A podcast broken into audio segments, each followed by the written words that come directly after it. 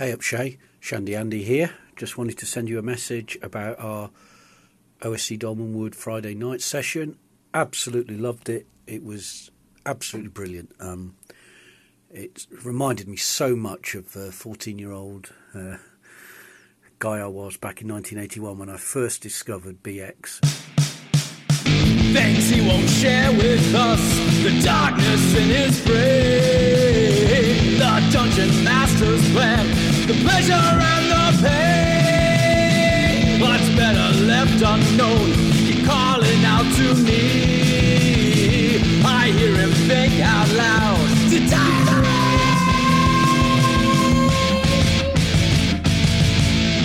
Only the shall come. Open to page one. My name is Che Webster, and this is the Roleplay Rescue Dungeon Master's Diary. Hey Che, Jason here, Nerds RPG Variety Cast. So just listen to your latest DM's journal. I think it was DM's journal. Whatever you just released. Pretty sure it's DM's journal. And um, yeah, about midway through, I thought you were talking about throwing the talent on Dungeons of Thaarl, and I realized you recorded that before our game happened.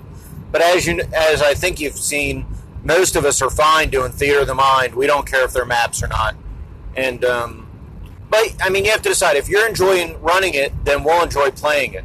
Don't worry that we're there for the right reasons. And and, and wow, I'm just telling you what to do. That's kind of crappy of me. I'm sorry, sir. That, that's not. I'm coming across bad on this. It's early in the morning, but but seriously, if the players are showing up and, and say they're enjoying themselves, I, I don't know that you have to worry about their motivations. If you're having fun too, then you know, game on. Thanks to Jason from Nerds RPG Variety Cast calling in. Jason, no, I'm not ditching Thaarl. I'm not done with it yet. Oh no. One of the three core projects that I have currently going. Um, and actually, I'd, I'd really like, I'm hoping Bob Pianka's listening to this because I'd really like to sort of team up with you guys on, yeah, also running the Mega Dungeon. So, um, but also in kind of writing up, and this will probably end up on the Roleplay Rescue blog, uh, writing up how to run GURPS games in a really light, easy fashion. Because I think the encyclopedic, the encyclopedic nature of GURPS is such that it's actually quite daunting for people, but it's a brilliant game. And I think Thaarl is a perfect ve- vehicle for sort of introducing people to what I think is the sweet spot with GURPS, which is low power, low points value games and kind of simple games to start with. And once you've learned the combat game, I think the Mega Dungeon is the obvious next step. So, what I'd like to do over the coming months is actually develop Thaarl, play in Thaarl, but also evolve the kind of stripped down intro GURPS for Thaarl, because I think that that would be awesome. So let me know what you think about that idea. I hope that encourages you, Jason. And yeah, you guys keep telling me if you're enjoying it, and um, I kind of need to know what you're enjoying most, I suppose. But hey, that's a whole other conversation. Thanks for calling in, Jason. Game on. Hey up Che, Shandy Andy here. Just wanted to send you a message about our OSE Dolmenwood Friday night session. Absolutely loved it. It was absolutely brilliant. Um, it reminded me so much of the 14 year old uh, guy I was back in 1981 when I first discovered BX. Um, there was enough there, new stuff in Dolmenwood, that I was like a, a kid in a candy shop, uh, just trying to pick those different character races out. Uh, love the knight in the end. Uh, when I'd read through it initially, I wasn't that uh, taken, but um, I really got into that, and I, I love that as a character now. So Crump uh, is definitely going to be a favourite of mine. I just got to keep him alive, uh, even with his three stats under nine. That's going to be challenging. The one thing I really wanted to say, I, I, I think was a magnificent idea. I mean, really terrific, was the way we were generating the stats. I mean, I've been role playing for almost 40 years and I've never come across that method um, before. And I don't know whether you've made it up or you picked it up from, but where it's just brilliant. I, I think you need to put it out there because I think it made character generation much, much more interesting because I'm not a big You know, uh, I'm quite happy playing pre-gens. Character generation for me is not a big part of the game, but it was um, on Friday night. Um, and I, I mentioned it to Gavin uh, because I think it would be a brilliant optional way for people to roll up characters because it does make it into I don't know mini games not quite right but you know what I mean? There was that definitely a thought process that had to go on about assigning the stats. A lovely call in there from um, Shandy Andy. Thanks mate. It's great to hear from you and thanks so much for your encouraging words it really does matter to me that players tell me that they've had a good time and uh, it kind of enthuses me. I had a good time. You're going to hear that later in the episode but um I really appreciate the call in man that's great. And as regards the way I rolled up characters, I suppose better describe that. So this is regarding ability scores, and um, all that we did is I insisted because OSE just says you roll up three d six for each stat in, um, you know, and lists them, but it doesn't say you have to do them in strict order. Um, and of course, traditionally, what a lot of people do is I either roll them in order, which I don't think many people do, although I know Shandy Andy has been doing that recently with Holmes' game. Um, or they tend to just roll them up, roll the six numbers, and then allow the player to assign them in whatever order, which is kind of the way Ian, um, my other player, uh, on Friday night, uh, where he prefers to do things. But actually, what I went for is something I consider to be a middle ground. So here's it goes. Here's what you do you roll 3d6, and then you decide which stat that number goes into. And then you roll the next 3d6 and you assign that to a stat and so on. You do not roll a 3d6 until you have assigned the number. And this simple little change um, really allows players to engage with the, the stat making process. Um, I think it kind of helps to combat the kind of min max thing where you, you kind of just look at the numbers, put the worst one in your dump stat and go. And actually forces you to engage with uh, a little bit of excitement. So, what actually happened, I think, with Andy's, for example, with his Dowser character, he rolled uh, 13, and I know that he put that into his prime attribute because he was figuring the odds of getting higher than 15 weren't great. And then later, of course, uh, he was rolling, and I think he might have got a, a higher than 13, but he'd already assigned that to his prime attribute, so he had to put it somewhere else. And this led to some really interesting stat values um, and yeah, it was fun. It was a lot of fun. It also meant we were all kind of engaging one at a time with rolling at the table. So uh, Andy rolled his first character, then Ian rolled his two, and then Andy rolled his second character, and we were all engaged with that process. It wasn't kind of like someone sitting there just quietly rolling their dice, and then you know, it was actually each of us watching each other's rolling and, and, and engaging with that, and there was discussion, and it took a teeny bit longer, but it was a very very engaging part of the game. Where does it come from? I think it might come from my Traveller days, and I don't know whether it's part of Classic Traveller, but it certainly comes from when we used to play Classic Traveller. That's how my referee, Daniel, back in 1980, or whenever it was when we started playing, he did character gen. We would roll the 2d6 and we would assign it to a stat and then roll the next one and so on and so on. So there you go. That's how it works. Don't know if that's of interest to anyone, let alone Gavin, but hey, here it is, on the air. Thanks, Andy. Game on. Hi, Che. This is Menion from uh, Confessions of a Timor- Wee Timorous Beastie. I'm referring to episode 24 of the Dungeon Master's Diaries. So, player versus GM rules or GM versus player rules. This seems to be a bit of a false dichotomy.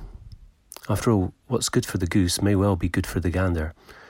As you know, the simple rules of OSE or other so called rules lite games are merely a framework from which we can extrapolate rulings, and there's no reason why we can't share the onus of rulings with players to ensure impartiality where necessary. Remember, the rulings can change case by case. The simplicity of the rules lite game can be, can be a benefit to anyone in the game, not just the GM, and not least because it democratizes the game by laying bare the fact that it's down to us to provide uh, provide the color Anyway, I've started to feel that rules, um, art, and character abilities in certain games, the new games particularly, can hide the original point of the RPGs, which is to make choices. In a game where characters are individualized by abilities and skill rolls, the players are no longer in charge. Rather, the character is, that is to say, more agency is given to the PCs than the players. Look at D&D 3.0 onward.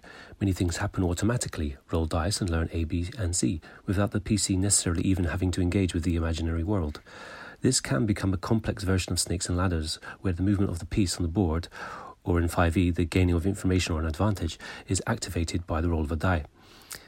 Where randomness is important, often life or death situations, the rules should um, be robust enough to provide a firm basis from which to make a ruling but there should also be room to influence the odds by player creativity without having to document every possible eventuality.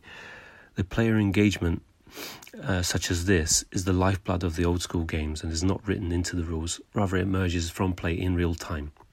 This is the holy grail I'm currently searching for. Anyway, I'm not quite sure if that's how pertinent that is or how much you um, see that as fitting your uh, player versus GM, GM versus player rules, but I think that sort of explains where OSE and other such games are coming from and what they're aiming at.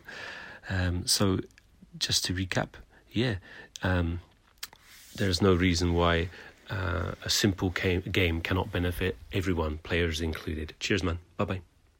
So, a lovely call in there from Menion. Thanks, dude. It's great to hear from you. And you'd be tempted to think that we disagree about something, but we don't because and I have to admit, I had to listen to it a couple of times, but actually listening through that, I think there are a couple of things that I would say. So, first of all, I would clarify that where I'm coming from with sort of player and GM having access to the rules is a very simple sort of principle, which is I don't think a player should ever come to the table required to know how to play the game.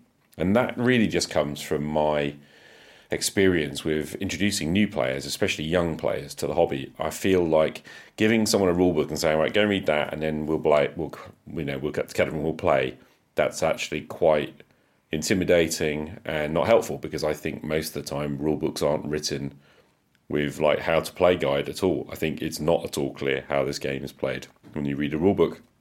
The last time I think I saw a rule book that actually included that was, of course, OSE, which is a clone of BX. And I think the last time I actually saw one other than OSE published and really thought this is done well was BECMI. You know, we're talking 1983, Dungeons and Dragons. Um, what Gavin Norman has done with OSE is just to really, really clarify that even further. And I think it's a brilliant study in how to introduce fantasy role playing, fantasy adventure gaming to people. So, what am saying? What I'm saying is the GM should know the rules and the GM should use the rules at the table. The players shouldn't be required to know the rules. But that doesn't stop the players knowing the rules, and I don't have a problem with the players reading the rules. I just think they shouldn't have to, if that makes sense.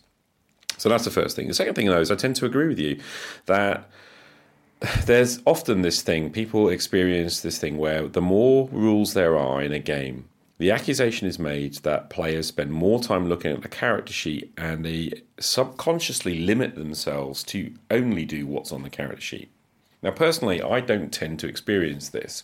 So, I, as a player, um, don't tend to just look at the sheet and think, well, that's the only things I can do. But I know that many do. And um, I guess it was a bit of a revelation to me, this, because I've heard it said over and over again, but it never occurred to me that this was a real thing, um, you know, for players. But it does appear to be at least something people believe is true. Now, of course, just because you're playing a game with more rules, I don't know, like 5th edition or Pathfinder or, uh, I don't know, GURPS is one of my favourites, doesn't mean to say you're limited by what's on the sheet. And in fact, a lot of games go out of their way to actually make clear that you know if you don't have an ability or skill or whatever, sometimes there's an opportunity for you to have a go anyway. But of course, what Menion is trying to get across, I believe, if I'm understanding you correctly, is that the less there is on the sheet, the minimal, if you like, there is on the sheet, the more the four players are forced to be creative within the situation. And I certainly experienced that this week playing OSE, and I think I get where that's coming from. Now, I've never really understood this um, this kind of reality, if you like, in play until very recently. I've never really seen it in action until really last Friday night, to be honest with you. But it is something that, again, people believe to be true and is a really important thing. And I guess what you're trying to say, and what I would agree with you on, is that if you have a simple rule set and everybody knows that rule set, everybody knows the kind of what the rules allow and what the rules kind of suggest, if you like, and then beyond that, it's up to you. And I guess the less rules there are, the more space there is for improvising, improvisation, for rulings, and that might be a richer game. And I might happen to agree with you. Thanks for the call in, man. I hope I made some kind of sense of that. Maybe completely misunderstood. I don't know.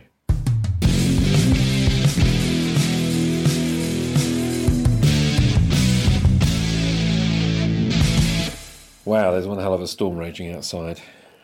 I um, I've just been thinking a little bit about Thaarl, and I think earlier in the week, I think on Friday, I uh, kind of bailed on trying to build the map of Thaarl in digital form because it was just an overwhelming task. It seemed to be, and um, and yet last night we did use the maps that I had already created, and the part of the map that I already created for the the second zone of Thaarl, and it was kind of wonderful. And I realised that I do enjoy that approach to gaming. And there was just this one comment that is almost throwaway. Bob Pianka um, just said something as the huge map uh, file loaded, and everybody kind of waited for their computers to catch up because that tends to happen when you. Doesn't matter if it's on Roll Twenty or, or Fantasy Grounds. When I'm told a big file is going to take a while to download, and it's kind of a pause in London gaming, which is kind of disruptive. And Bob, almost as an aside, just said, "You know what, Jay? I uh, this is why I always do my maps in little bits."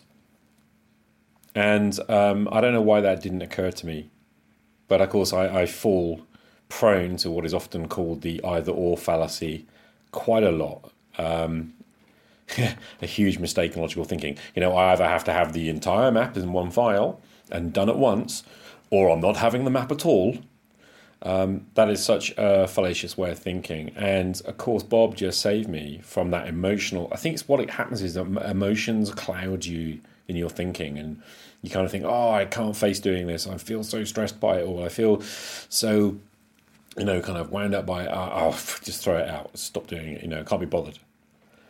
And actually, uh, Bob just reminded me that um, there are other ways of approaching things. You know, and it's kind of like that whole you know, you're going to eat a horse, you don't do it in one go. Um, I'm not even sure if that is really an analogy or even an aphorism, but um, it just popped in my head. Essentially, you know, I need to cut that up into little pieces and build the little pieces. And um, I think I can do that, you know. I think I can take the first part that I've already got. And I mean, what I think I'll do is just, you know, chop that bit that I've already built out of the dungeon and put it into a separate file and um, and then sort of add other bits. And I think it's not a problem to move from map to map to map in fantasy grounds. You know, especially if they're smaller, it'll probably load quick and it'll be fine. So.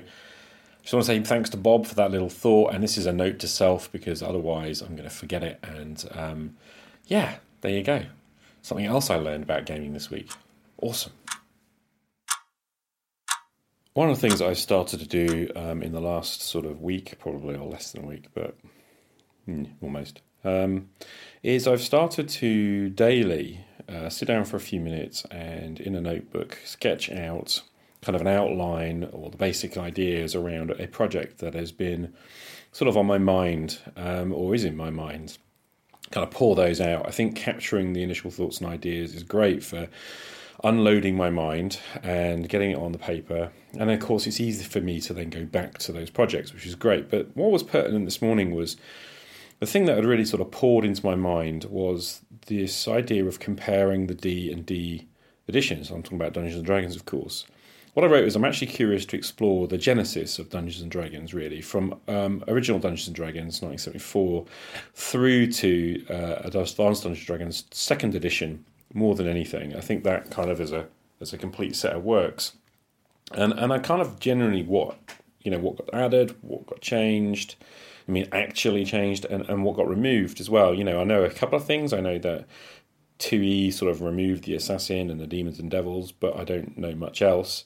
Um, I didn't really play 2 second edition very much, more than a few games as a player as well, not as a GM. So I, I don't know about that. And also, I was also musing about my emotional reaction to those editions as well. I kind of like to go through them in a sort of fairly methodical way and make this comparison. It would be interesting to sort of note my emotional reaction because the other thing I realised is I never re- I, well, I don't think I ever really had a deeper love of Dungeons and Dragons, if you know what I mean. I, um,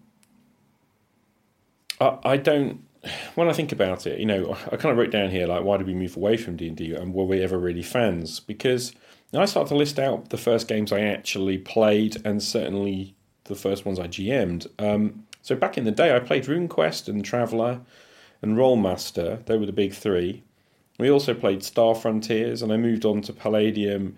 I think Call of Cthulhu got in there. I know that by 89 I was fascinated with Twilight 2000 and with Fighting Fantasy, the Dungeoneer Advanced Dungeon, uh, Advanced Fighting Fantasy. Although I think, I, well, I know I had the earlier version of that, but I became particularly fascinated by it around 89 when I went to uni.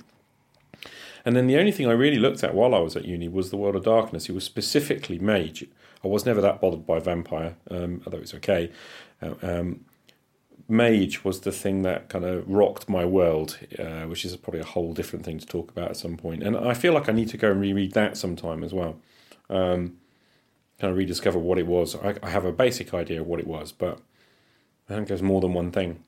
And of course, when I came back to the hobby, we played um, Alternity, um, and then we moved into Dungeons and Dragons Third Edition. So I, I really want to make that comparison, sort of from one um, from three E, what sort of changed again. And I don't think I have Third Edition anymore, but I do have three point five. Um, and other than the unified D twenty mechanism, you know, what else? Uh, what changed? That's the kind of thing in my mind, and I think I need to go and do that experimentation and that um, exploration for myself. I don't know when I'll get around to it, but um, I made a note in my project book, and um, that means it's not going to get lost. You know, it's one of those things that I can find some time for and do.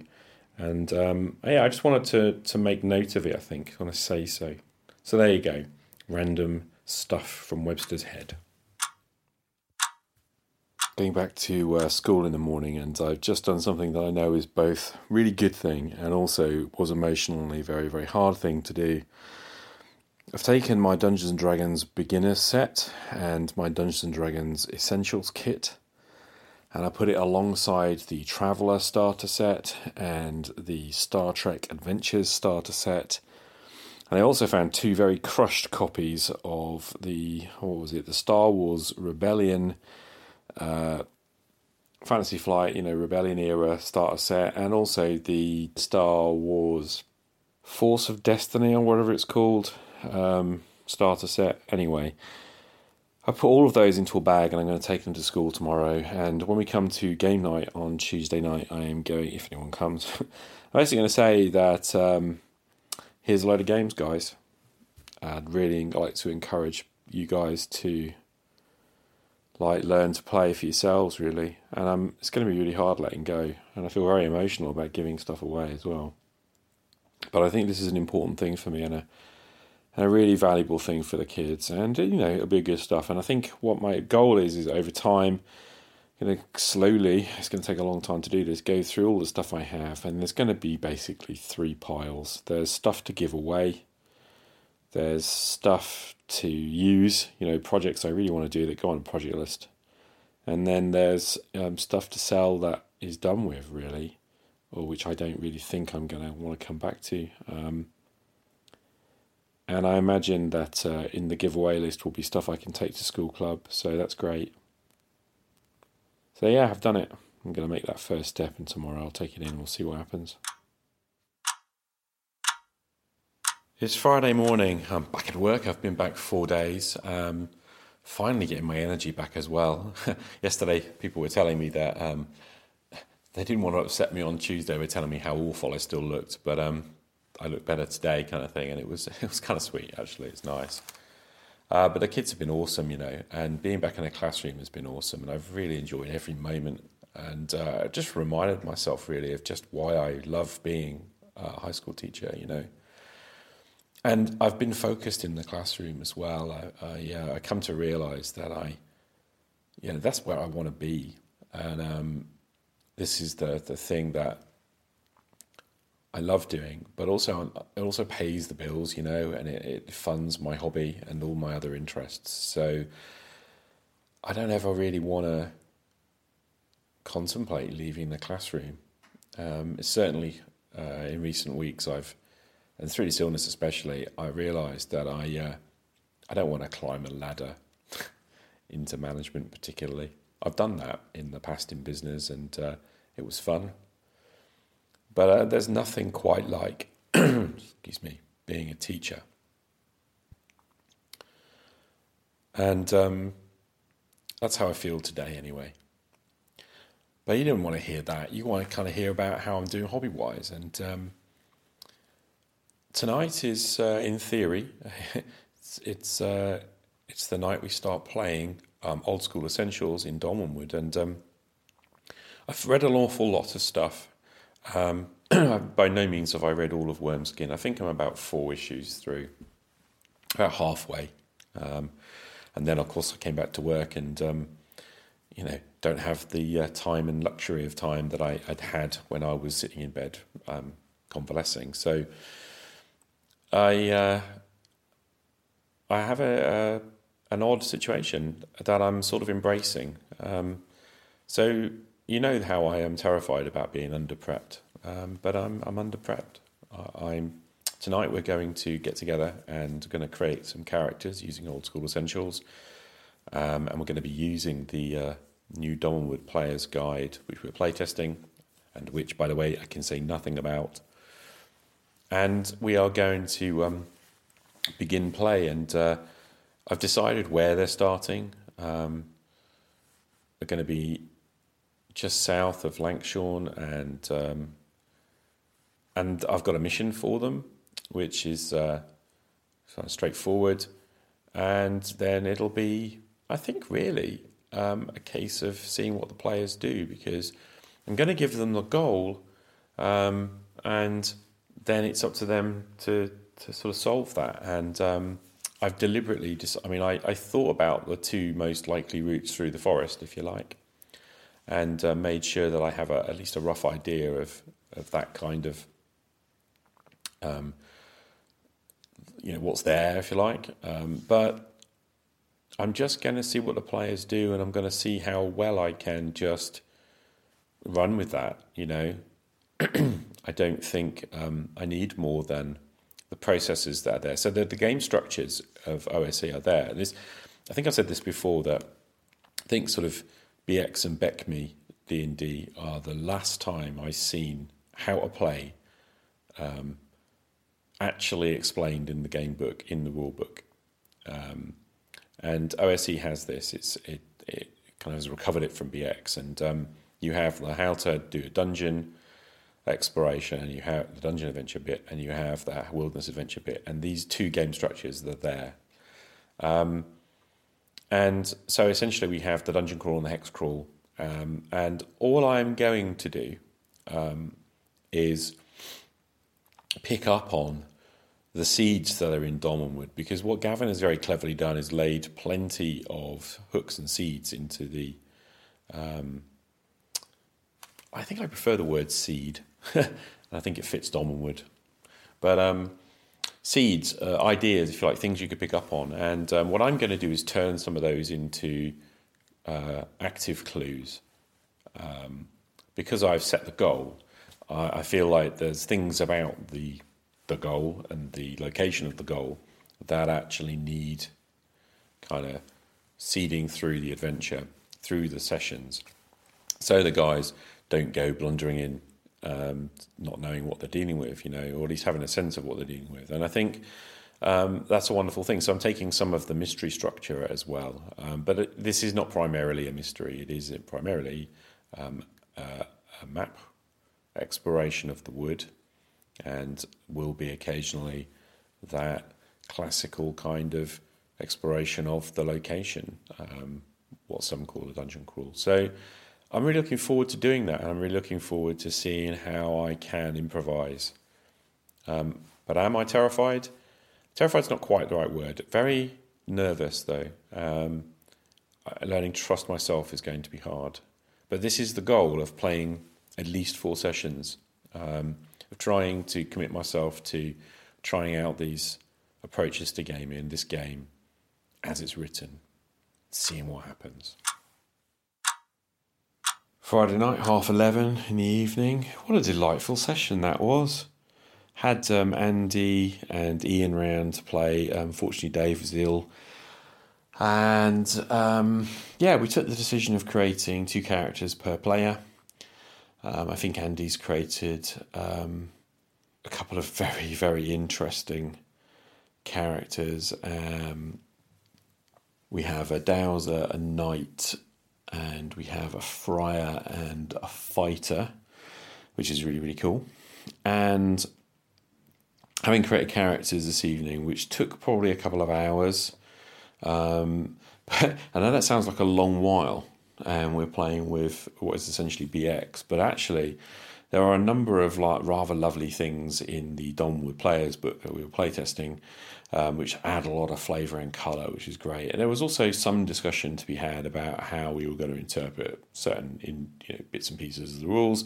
So that was fun, um, and what was really lovely was watching the players um, kind of evolve their characters really and discover their characters tonight. I really enjoyed that. On top of that, we then enter Dolmenwood. Um, the guys, I just really we played two hours or so, I think, wherein they approach the uh, village of Lankshorn and have sort of um, gone to the they found rooms at the inn overnight and had food and picked up a few rumours and had a chat with the stable boys, that kind of thing. And then in the morning, they've gone to find Father Doby um, of the church um, at Lankshorn and basically have been asked to go and recover some holy items and relics from the lost abbey of St. Clude. And um, having kind of picked up the basis of what they're going to do, the guys have come up with a plan. So it looks like in two weeks' time when we play, they're going to head east uh, along the Ditchway to Portdreg, um, and from there try and find um, some kind of information and clue about where on earth the Lost Abbey is. So it was all good, really. I really enjoyed it, and um, I'm hoping those guys did too. They seemed to have a good time what was interesting for me as a GM was that I, um, yeah, I, kind of kind of played it fast and loose. So I actually rolled to see if there would be a random encounter on the road before we started, and there was. Um, and the guys encountered um, a centaur, uh, which turned into an interaction. The guys chose to have an interaction and um, picked up some rumours, which was kind of cool. And then headed north um, up King Puskin's Road to Lankshorn um, stopping at the shrine of King Puskin. Uh, yeah, all good fun, really. Um, I'm not going to sort of spoil it for anyone too much because I think if you never played Dolmenwood, there's a lot to experience, but it was good fun and a lot of chuckling had, a lot of fun had. And for me, I, I just felt that it was kind of pretty straightforward. It's nice following the processes of the game. Um, and yeah, I'm looking forward to playing more. Hey up Che, Shandy Andy here. Just wanted to send you a message about our OSE Dolmenwood Friday night session. Absolutely loved it. It was absolutely brilliant. Wow. Well, after a uh, wonderful night of storms and yesterday's storms and more storms today, um, I'm kind of a little bit housebound, but it is the half term and that's great. This morning I hopped onto the Roleplay Rescue blog and I've added a new um, post, which is me. I think I entitled it "Learning to Play Traveller." Essentially, um, there's been this idea bubbling around my head for a long while now about the fact that Traveller doesn't tell you really how to play, um, whether it's classic Traveller or whatever edition, all the way through. There's always been this underlying assumption that you know, referees and players know how to play role playing games and know how to run this game. And whilst there are loads of excellent, excellent um, subsystems in Traveller that kind of help, ultimately the problem I've always had, and I think many, many referees have, is like how to put those together and actually run a game. So I decided that I'm finally going to write that. Um, and I think I'm going to do that as a series of blog posts over the coming months um, because a little sub project of my own is going to be like learning to play for myself. Um, as you're probably aware by now, the way I function is like by kind of thinking out loud sharing ideas that way. And then when I've got the theory, I like to put it into practice, and that means I like to actually you know start doing stuff. Um, and when you're preparing a role playing campaign, of course, as a referee, uh, you you just begin in private, don't you? You start like writing stuff up and preparing bits. Um, and what I tend to do, if you're not someone who's gone back and listened over many many months now, um, what I like to do is I like to solo bits as well. I like to try stuff out, and that's exactly what I'm going to start doing. Um, and no, this isn't a distraction from Dolmenwood. It's not a distraction from Thaarl. It's actually me taking on this SF project as well. And I think I've realised that it's okay for me to have multiple projects spinning. And in fact, it's a mistake to try and do one thing at a time. I think what I need to make sure I do is that every week I'm just doing a little bit of something. So a little bit of prep for Dolmenwood each week, a little bit of prep for Thaarl each week. And I think three is enough, a little bit of sci fi prep. And that's what I'm going to do. It keeps me interested in multiple things and keeps me moving forward on multiple fronts. And it embraces the nature of, of me as a scanner, as somebody who you know, doesn't think in that linear, one size fits all, one thing at a time kind of way. I really don't. Um, it actually frustrates me. It means I get nothing done if I do that. So yeah, that's what I'm going to do. So if you're interested, hop over to roleplayrescue.com. That's the blog. Have a little look at the post. Um, and you're probably going to find I'm going to be trying to do weekly posts of something. Um, I don't think there'll ever be kind of quite linear sequences and series, but obviously using the tags and using the categories, you can follow various different streams of thought that are going on in my hobby, which perhaps don't quite get captured in detail via a podcast. You know, I don't think really doing a podcast on how to play uh, is terribly easy. I think I can discuss aspects of that on the podcast, and I think for Series 6, mm, yeah, I'm thinking that far ahead already. Uh, I think going forward, I, am going to have those kinds of episodes, but I think they'll always be referential, uh, pointing you back to the blog, which is kind of the point of having a blog in the first place. So I'm going to stop wittering. I'm going to wrap it up for this week. Game on.